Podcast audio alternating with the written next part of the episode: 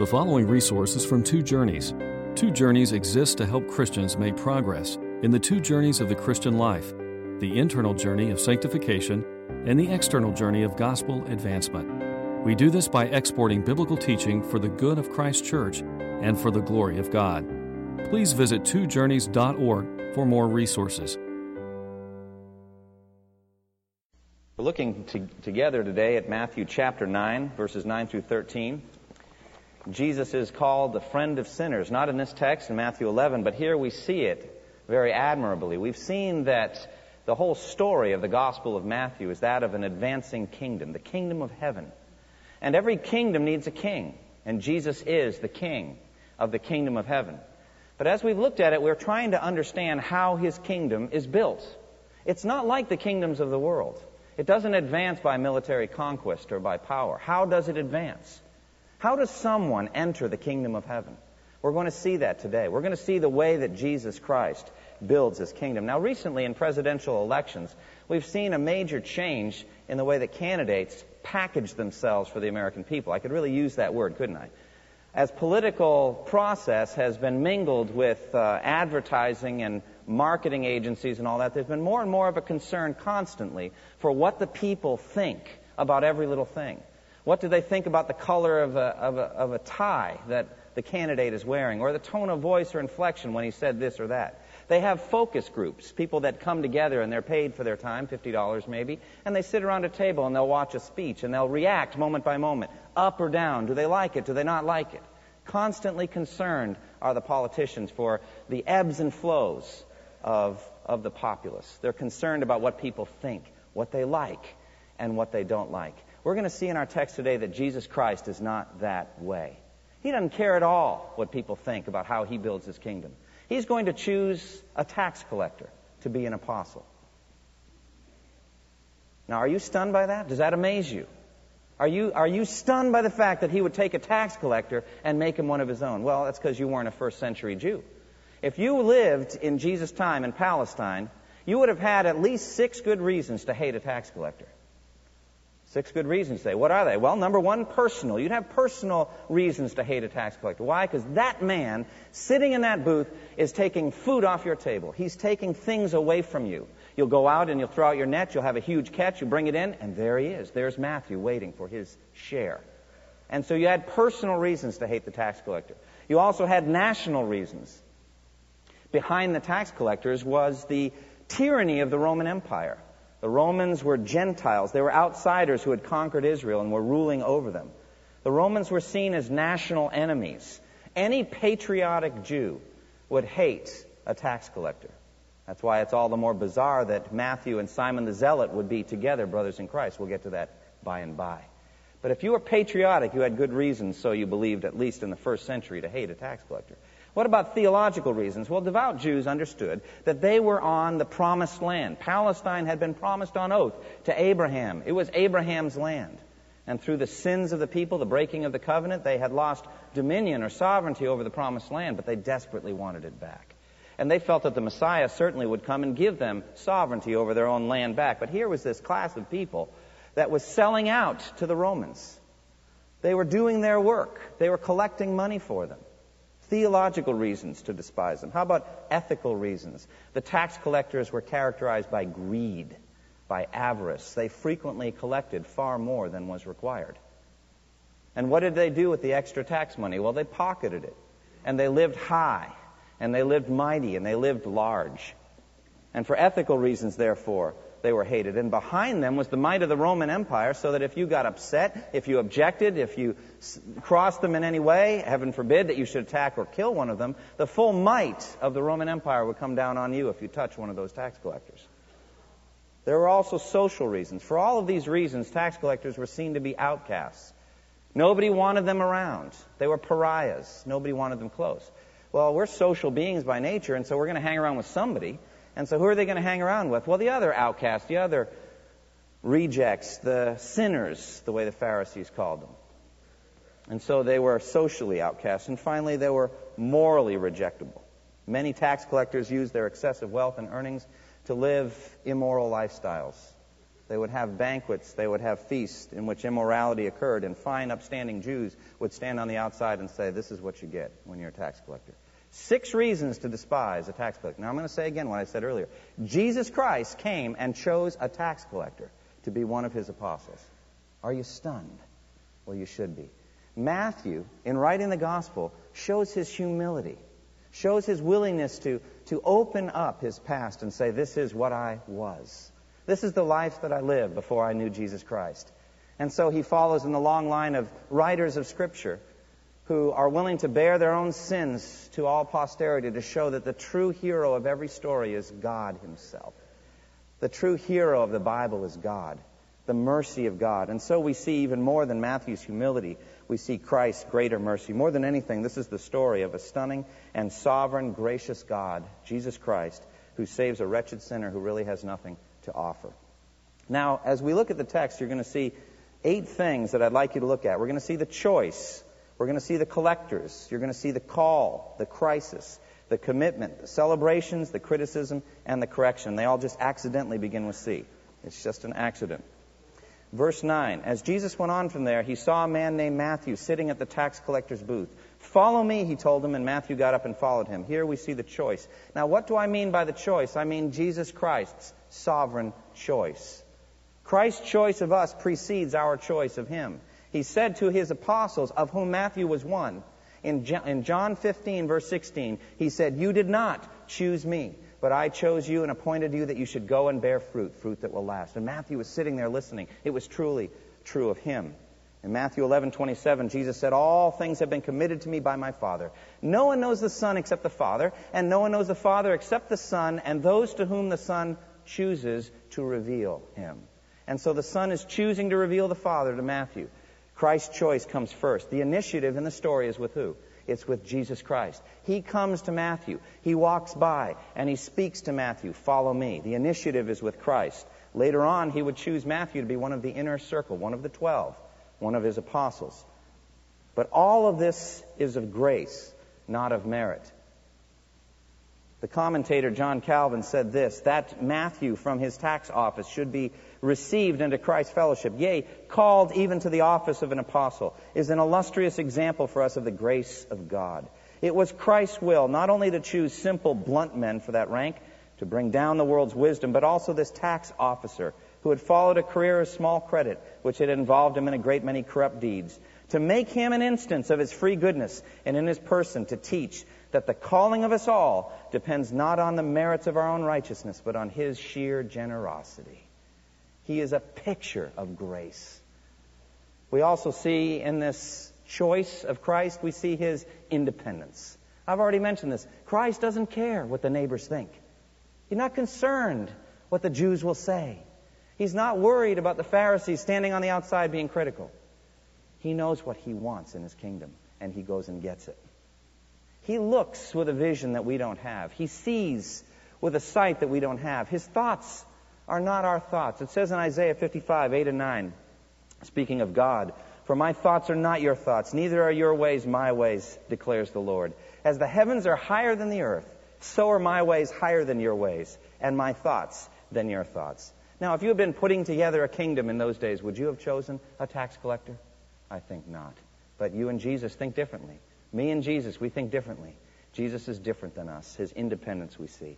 God looks at the heart. And as he reaches down into the heart, he's looking for things we're not looking for. He actually is looking for brokenness. He's looking for a way that his grace may be magnified.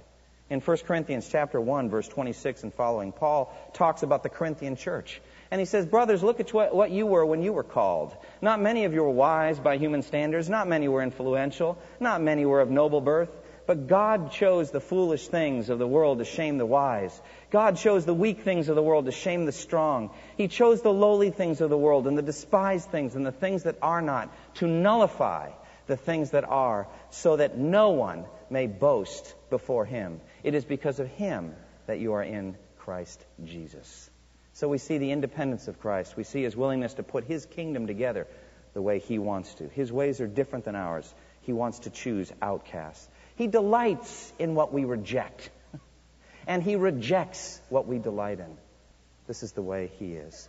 And more than anything, how wonderful is it that Jesus Christ is a friend of sinners.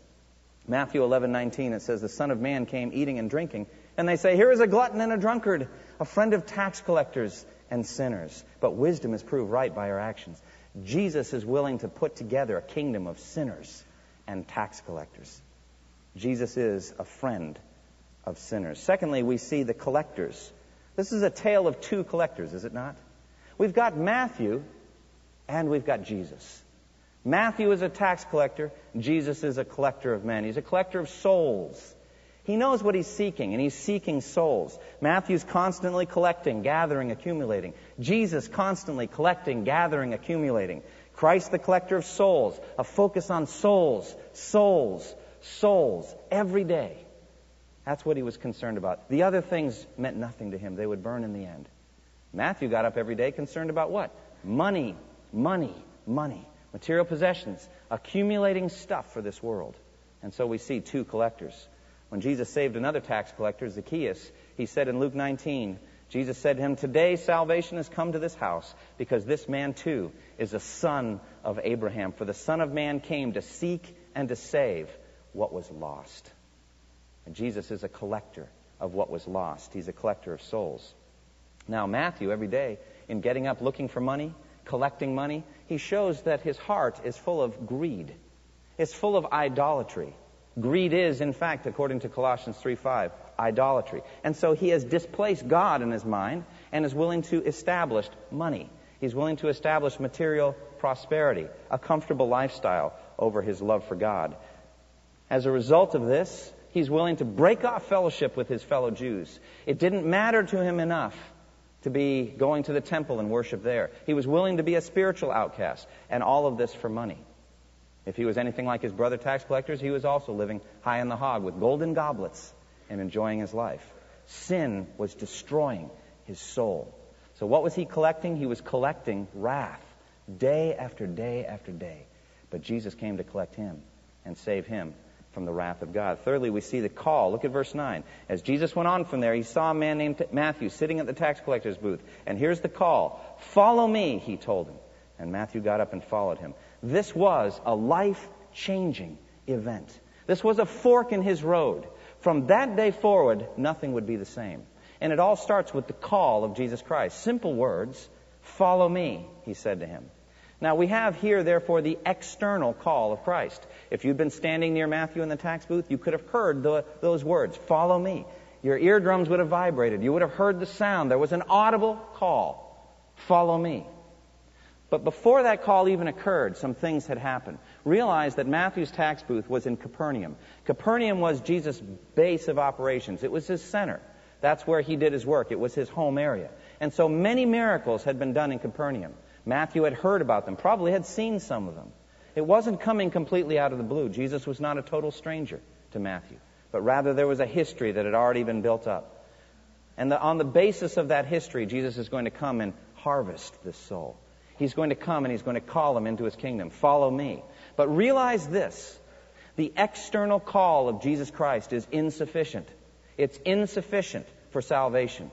Why do I say that? Well, Jesus himself said it in Matthew 11, 20 and following. Then Jesus began to denounce the cities in which most of his miracles had been performed because they did not repent. And he included Capernaum in it. He said, Woe to you, Capernaum! Will you be lifted up to the skies? No, you will go down to the depths. If the miracles that were performed in you had been performed in Sodom, it would have remained to this day. But I tell you that it will be more bearable for Sodom on the day of judgment than for you, Capernaum. What is he saying? Well, he's done miracles in front of them, he's done teachings in front of them, and they did not repent. And so something more than the external call must go out. There must be an internal transformation. Jesus said to Nicodemus, unless you're born again, you can never enter the kingdom of heaven. You want to enter the kingdom of heaven, you must be transformed from within. It's not enough for Jesus just walk by and say, follow me. There had to be an internal call, an internal transformation by the power of the Holy Spirit, so that there was a hearing with the soul of the call, a hearing with the, the ear of faith. My sheep hear my voice, said Jesus, and they follow me. And so there is an external call, and there is also an internal call of the Spirit. That brought Matthew immediately, fourthly, to a crisis. What do we mean by crisis? Well, the external call brings you to a point of crisis. It brings you to a point of decision. You need to know what to do. What are you going to do? Satan is going to flood the mind at that moment with temptations. He's going to flood you with reasons not to get up from that tax booth. Do you know what's going to happen, Matthew, if you follow him? It's over. Your career is finished. Temptations flooding in. Is he going to follow or is he going to stay? Christ is not one for minimizing the crisis, is he? He's not going to make it easy. Now, it's going to be comfortable. It'll be a good lifestyle for you. Come on. If you have any questions, come and talk to me. It's not that way at all. He walks by and says, Follow me. It's a command from a king. And he's already said in Matthew 8:20, foxes have holes and birds of the air have nests, but the Son of Man has no place to lay his head. That's the kind of life it's going to be. It's a crisis. Matthew 16, 24 through 26, Jesus said to his disciples, If anyone would come after me, he must deny himself and take up his cross and follow me. For whoever wants to save his life will lose it, but whoever loses his life for my sake will find it into eternity. What good would it be for a man to gain the whole world? Tax collector. what would it be? What good would it be to gain the whole world and lose your soul? Or what would a man give in exchange for his soul? Jesus is not one for minimizing the crisis. You want to follow me? You've got to pick up your cross every day and be willing to die. Dietrich Bonhoeffer put it this way When Christ calls a man, he bids him come and die. The cross means sharing the suffering of Christ to the last and to the fullest. Only a man thus totally committed in discipleship can experience the meaning of the cross. In fact, every command of Jesus is a call to die with all our affections and lust. Bonhoeffer was right. When Jesus calls you, he calls you to come and die. To die to yourself, to die to your worldly ambitions, to die to a comfortable lifestyle, to die to earthly pleasures, and to live only to please your Master, Jesus Christ. This is a real crisis, and Jesus is bringing Matthew to it. He had already said in the Sermon on the Mount, no one can serve two masters. You can't do it. You cannot serve both God and money. Either he will hate the one and be devoted to the other, or he will despise the one and love the other. You cannot serve both God and money. Matthew must choose. You must choose. So he's bringing him to a crisis. Matthew cannot remain where he is and follow Christ. Do you see that? It's a command, it's dynamic. Follow me. Stop what you're doing and move. Follow me, he says. Now, this is what I say to you. Jesus Christ is the greatest friend that a sinner ever had. Because, yes, He finds you in your sin. And it doesn't matter what the sin is. It doesn't matter how low you've sunk. It doesn't matter what you've committed. Jesus Christ is your friend. He's the friend of sinners. But He's so great a friend that He will not leave a sinner in their sin. But He will command them to come out of their sins and follow Him in holiness. You cannot stay at that table, Matthew. You must follow me. From that time on, Matthew 4:17, Jesus began to preach, "Repent, for the kingdom of heaven is near." You've got to think about a whole different life, Matthew. It is a crisis. Well, that brings him to commitment. Follow me, Matthew told, or he told him, and Matthew got up and followed him. Do you think that Matthew's up in heaven right now rejoicing at the truth of this text? I think he is. Praise God, I got up and followed. Praise be to God that I didn't stay there that Satan's temptations were insufficient, that the internal call of Christ was enough to overcome every obstacle. This is the faith that overcomes the world, even our faith. It conquers every obstacle. And he didn't stay seated. He got up and he followed. Actually, Luke 5:28 says that he got up, left everything and followed him. He underscores it. He left everything. Well, what does that mean he left everything? Well, understand what's going on. Matthew said the chief tax collector to Matthew, you can be replaced. You get up and walk away, don't bother coming back. Because there are other greedy Jewish people who would be very happy to sit down in your seat and become wealthy. So you get up and walk away, that's fine. That's your decision. But don't come back. Don't come back. Well, he knew that. He knew that walking away meant his career as a tax collector was over. And yet he did it. In February of 1519, Hernan Cortez landed near the Yucatan Peninsula, established a city called Veracruz. He had 500 conquistadors with him, 20 horses. His purpose was to conquer the Aztec Empire. But before he went, he burned the 11 ships that had carried them to those shores. And the men stood on the shores and watched them burn. There was a near mutiny at that point, but he overcame it and said, We've got only one thing before us, and that's an empire to win. And they knew they could not turn back. Does Jesus call you to burn your ships? Yes, he does. He says, Follow me and let the dead bury their own dead. You follow me. No one who puts his hand to the plow and looks back is worthy of the kingdom of heaven. You burn your ships and you go win that empire with me. Follow me, said Jesus. And so he made the commitment. He stood up. The attraction of Christ was greater than anything that his career as a tax collector could offer him. Next comes the celebrations. The celebrations. I think we skip this too much in the Christian life. We skip it too much. We have a wrong view of God. Do you know that our God is a happy God? Do you know that He's a joyful being? He rejoices all the time. He's not grumpy. He's not irritable. He's not out of sorts. And he certainly isn't leaning over the ramparts of heaven to see if anybody down there is having fun and tell them to stop it. That is not God. Our God is a God of joy. He's a God of happiness. What is it in this world that destroys joy and happiness? Is it not sin? Is it not sin that's brought all this misery upon us? And therefore, redemption out of sin brings us into a life of joy that cannot be calculated. Celebrate if you're a Christian. Rejoice and be glad. Paul says, Rejoice in the Lord always. I will say it again, rejoice. A tremendous joy is waiting for you in heaven. What does he say in Matthew 25, 21? Well done, good and faithful servant. You've been faithful with a few things. I'll put you in charge of many things. Enter into the happiness of your master. That's called heaven, folks. You want to know how happy God is? You're only going to find out in heaven. And when you enter into the joy of your master, then you will know at last what, was, what it was all about. Our God is a joyful, celebrating God. He's not grumpy and out of sorts. And you know why? Because everything is on schedule. He is sovereign. He is ruling. And His kingdom is advancing and nothing can stop it. And He is about the business of saving souls. And Satan can't stop Him. He cannot stop Him. And so, there's a great deal of celebrating to do. Now, there's two celebrations in this text. There's a celebration, or connected with the text, I should say. There's a celebration on earth at Matthew's house, but then there's a celebration up in heaven before the angels and God. It's not mentioned in the text, but it happened because the Bible said it did. Look at verse 10. While Jesus was having dinner at Matthew's house, many tax collectors and sinners came and ate with him and his disciples. Luke 5:29 uh, puts it a little even more accurate, or not accurately, but a little more detailed. You know, Matthew's always keeping things simple. It's one thing I've noticed about Matthew. His, his account is always understated. Levi turns it up, or, or Luke turns it up a little bit, calls him Levi. That's another name for Matthew. He held a great banquet for Jesus. It wasn't just a dinner, it was a great banquet for Jesus. It was in Jesus' honor, this banquet. My Savior, my Lord. And he invited his friends, tax collectors and sinners, to come. It's a banquet with food and joy and laughter. You know something I've noticed one of the themes of Jesus' life is attendance at banquets. Have you noticed this before? He's frequently seen at banquets.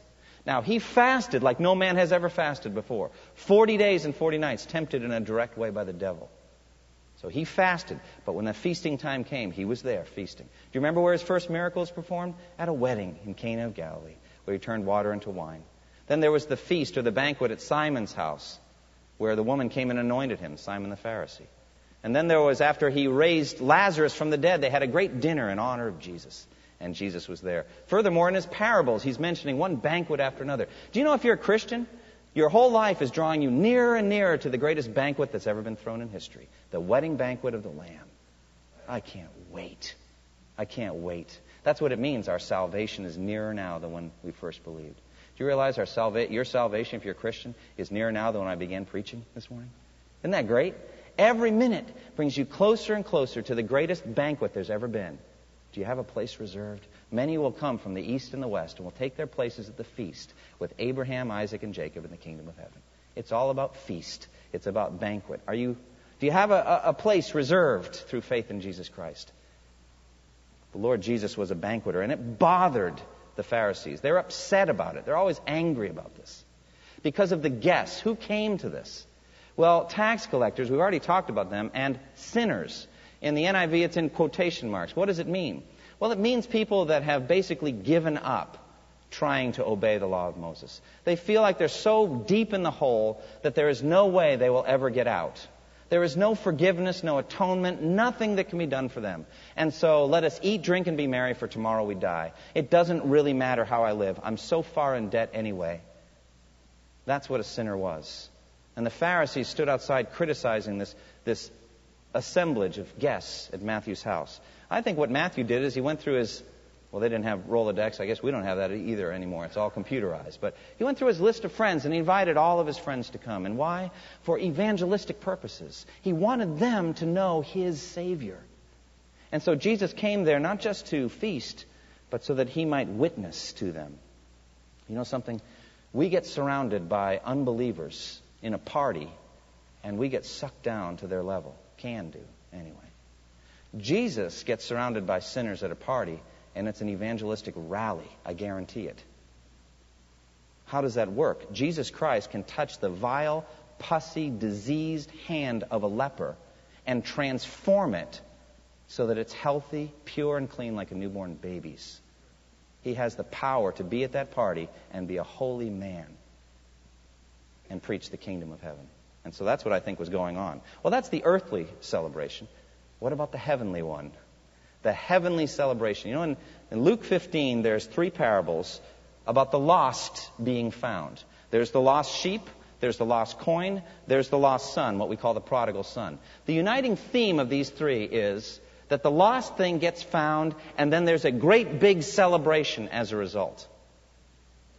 The lost sheep in Luke 15. It says, when he finds the sheep, he joyfully puts it on his shoulders and goes home. Then he calls his friends and neighbors together and says, Rejoice with me, I have found my lost sheep. I tell you, in the same way, there will be more rejoicing in heaven over one sinner who repents than over 99 righteous persons who do not need to repent. Joy in heaven, they're celebrating in heaven when one sinner repents.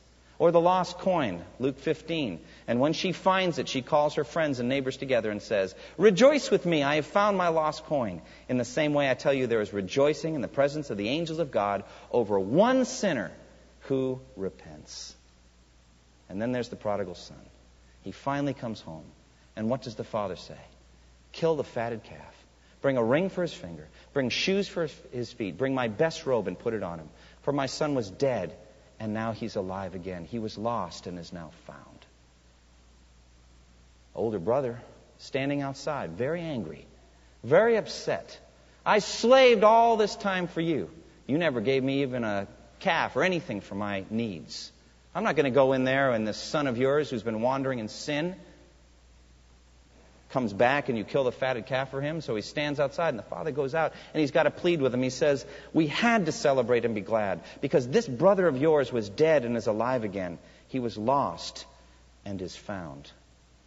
Our God is a celebrating God, and it is right for us to celebrate when the lost get found. Do you know that David Barrett, who does the World Christian Encyclopedia, estimates that 20 million people come into the kingdom every year through conversion? I don't have any idea if that's true or not. But let's just run with it. That means that approximately one person every second gets saved from every tribe and language and people and nation. How much celebrating is going on in heaven? Is there like a whole angelic detachment that just does nothing but celebrate all the time? Isn't that incredible? More joy in heaven over one, and that happens every single second somebody gets saved. Well, then's the criticism. Look at verse 11. How tragic is this? When the Pharisees saw this, they asked his disciples, Why does your teacher eat with tax collectors and sinners? The Pharisees are playing the role of the elder, elder brother at the banquet. They don't want to come in. They're not going to be defiled by those people. The Pharisees' holiness was all about separatism. They're staying away from the sinners. They don't want to touch them. They don't want to get involved in their lives. They sure don't want to be near them or eat with them. They're not going to have anything to do with them. They're too holy for that. But at the core is a self righteousness that says, You better dance to our tune. John the Baptist, he never banqueted. Never banqueted. And they said he had a demon. Son of Man comes banqueting, and they say, Here's a glutton and a drunkard, a friend of tax collectors and sinners. And why are they angry? Because Jesus would not dance to their tune. He wouldn't go along to get along. They played the flute, and, and, they, and, they, and he wouldn't dance. When it was celebrating time, as far as they were concerned, he didn't celebrate. When it was mourning time and they played a dirge, he celebrated. And they hated him for it. They were angry at him. But instead of going courageously to Jesus, who do they go pick on? Then he, they, they said to his disciples, Why does your teacher eat with tax collectors and sinners? Picking off the weak ones, and so Jesus has to go out and confront them. He's got to go answer them. They don't go to Jesus, they go to the disciples. And so finally we see the correction. Verse 12 and 13. On hearing this, Jesus said, It is not the healthy who need a doctor, but the sick. But go and learn what this means. I desire mercy, not sacrifice. For I have not come to call the righteous, but sinners. How does Jesus correct them?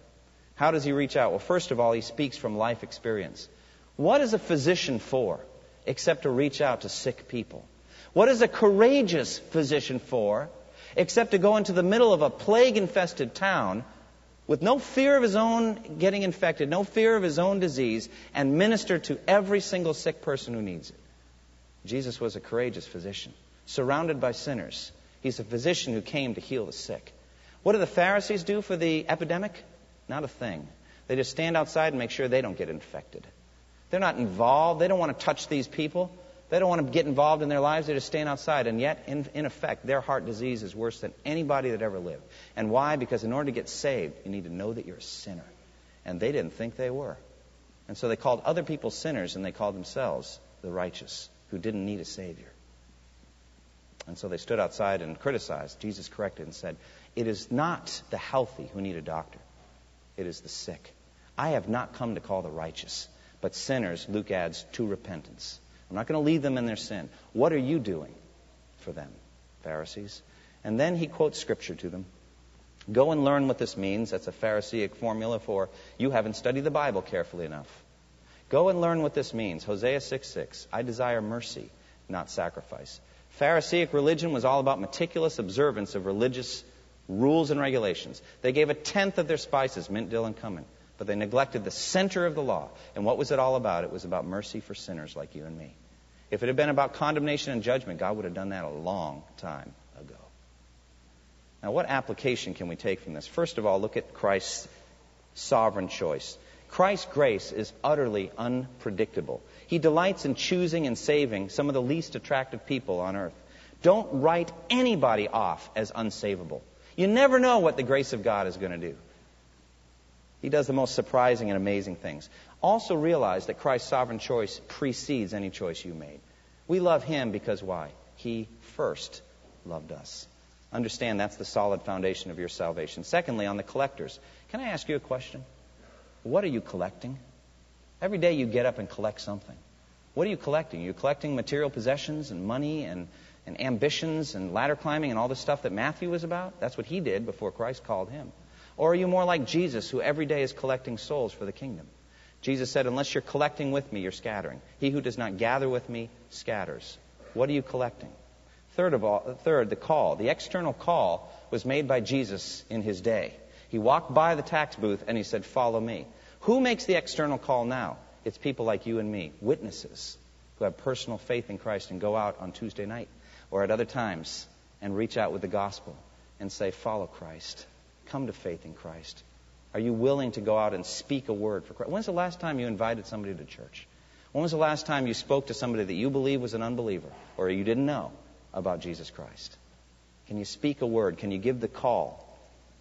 Fourthly, the crisis. When you're witnessing, don't try to minimize the crisis that Jesus Christ comes to bring in someone's life. Don't say it's going to be an easy, comfortable life but rather show that the fact of the matter is you must leave all things to follow Christ. The commitment have you burned your ships? Cortez burned his ships. Did you burn your ships, or are you trying to live two lives, trying to serve both God and money, trying to turn, you know, both ways? Have you made a full commitment to Christ? The celebrations. Do you realize that joy is part of the Christian life? As a matter of fact, the central part. Do you realize that right now, even while I'm preaching, celebrations going on in heaven, joy over sinners that are repenting. Rejoice with God. The criticism are you willing to associate with people who aren't like you? Do you want a neat, tidy, comfortable church? Or do you want people in here who may be a little bit messy? Maybe a little bit difficult? Maybe their lives are a little out of control and they need Christ. Do you want people from northeast central Durham in this church? Are you willing to witness and lead people to Christ that Jesus would associate with? Or do you just want people whose lives are already mostly together and then they add Christ to it? None of us are really like that. We're all sinners.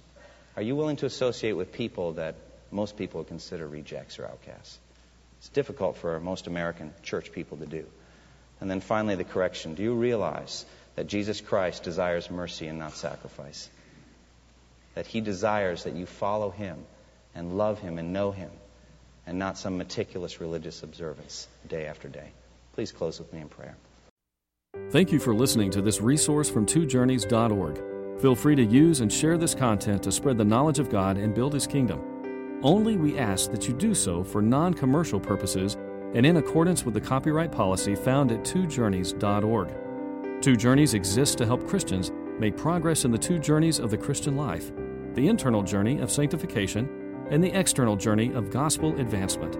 We do this by exporting biblical teaching for the good of Christ's church and for the glory of God.